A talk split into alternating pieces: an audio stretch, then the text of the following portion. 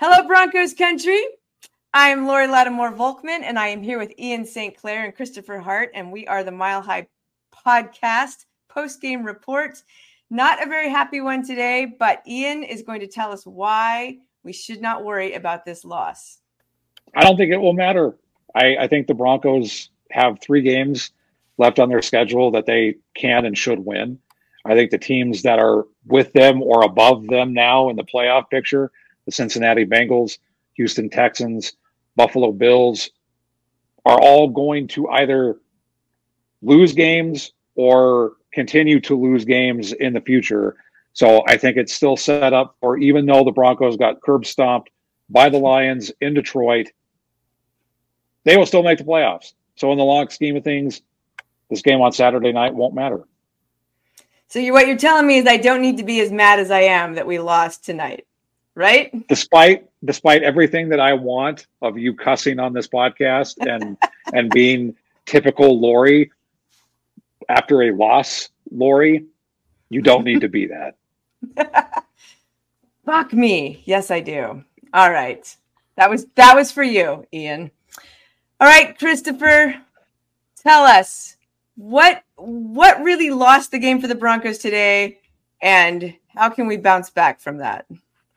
They just lost in the trenches on both sides of the ball. Uh, Detroit had a great game plan, offensively and defensively. The Broncos just weren't able to get it done. They couldn't run the ball. Detroit ran the ball at will. Detroit was able to make explosive plays down the field. They were able to exploit Denver's biggest weakness on defense, which is covering tight ends. Sam LaPorta had a huge game for them.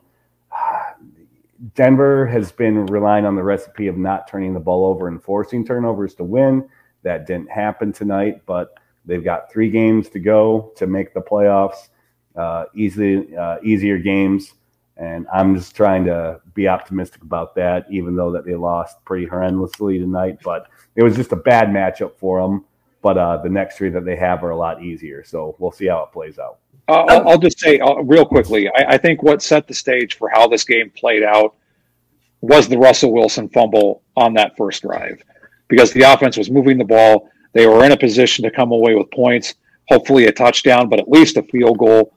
And that fumble just set it up for the rest of the game. And the Broncos were they were going to need to play a perfect game to begin with on the on the road in a tough place against a really good team that had just been embarrassed by the Chicago Bears a week before. So that just set the stage for the way the game unfolded. If Russell Wilson doesn't fumble on that play and they get a touchdown, Detroit's back on its heels. It's thinking, oh, here we go again. And I'd like to see how the game plays out if that fumble doesn't happen, but that's not how the cookie crumbled.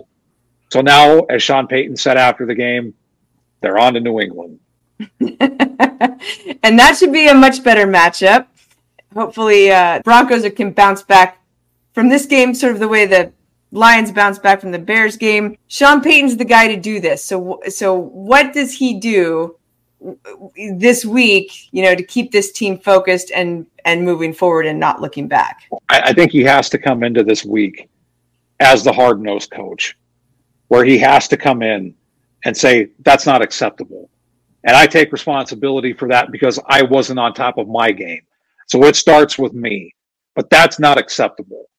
How we performed as a team is not something that's going to be tolerated. So it sets the tone for how he comes into the meeting after this game and what he says to them. It may not have been in the locker room. Just get on with it. Get on, get on the plane. Get home. But the next meeting is where he sets the tone for the for the way this team is going to respond and how it's going to look against New England on Christmas Eve. Him coming in and saying, "I wasn't on the top of my game." Hart, you want to tell us about that drive that kind of showed a little crumbling by Sean Payton in that game? Well, I guess we just look back to the one towards the end of the game where the Broncos should have challenged a play where Jaleel McLaughlin had clearly, in my opinion, gotten in for a touchdown. They didn't, so they ended up pitching it out wide to Javonte Williams, who didn't get in. And then they had the whole like referee debacle with the offensive offsides, which I have no idea how that could even be called. I think we've all been watching football for all our life. I, I don't ever know if I've seen a call like that before. You see the replay and it doesn't make sense. But you know, going to kick the field goal in that situation rather than going for it and being aggressive, it really didn't make sense. It was just kind of one of those instances where I thought maybe Payton kind of given up or thrown up the white flag. Uh, like I had mentioned, uh, other podcasts, I think that Sean's been tremendous with his situational awareness throughout the season. But tonight, I don't know what happened. It seemed like he was pretty heated on the sidelines about stuff, but toward the end of the game, it just seemed like uh, what's going on. But yeah, I agree with Ian going in as a hard nosed coach. You know, Sean's been in those positions before. He's been, you know, at seven and seven, eight and six in this point in the season and years prior to where the teams rallied and gotten themselves to the playoffs. Uh, there's not a lot of people on this Broncos roster who have that playoff experience. So I'm also looking at, you know, people like Russell Wilson, people like Mike McGlinchey, other guys who have been there before. And there's just few on the roster. That's just kind of how it is with the young team stepping up and kind of being role models. And every player in the building, like taking a good self look at their film and being like, hey, what can I do to get better uh, this next game and be on my ball for New England? Uh, the defensive side of the ball tonight just did not look good. So it'll be interesting to see how that meeting goes with Vance Joseph. But uh, they were missing Nik Bonitto sorely tonight. They weren't able to get after Jared Goff, who had a, a career day, and uh, we're just going to have to hope that the next, you know, this coming week, that they have a good game plan for New England. Luckily, New England's not good at running the ball at all, so the Broncos should be able to, you know, be solid in that regard. But they've just got some work to do. Uh, nothing that happened tonight is something that needs to transpire again. I think that they can have short memories and learn from this loss. Uh, we saw it earlier uh, in the season when Miami beat the pants off the Broncos and dropped 70 on them. Uh, they really turned things around, and it might have just taken this game, which was a bad matchup against a physical opponent, for them to kind of have a realization of what's at stake moving forward. And it's up to them now to find themselves to do what they can to win the next three games. So I'm optimistic about it. I agree wholeheartedly with Ian that Sean Payton's the guy that can help set that straight. He's been there before. He knows what he's doing. So he might have to give a little tough love to those players in the locker room at Dove Valley, but I think every player is going to come away from today's loss knowing that there's a whole lot better that each of them can do in order for them to, you know, the Super Bowl is the goal for all teams.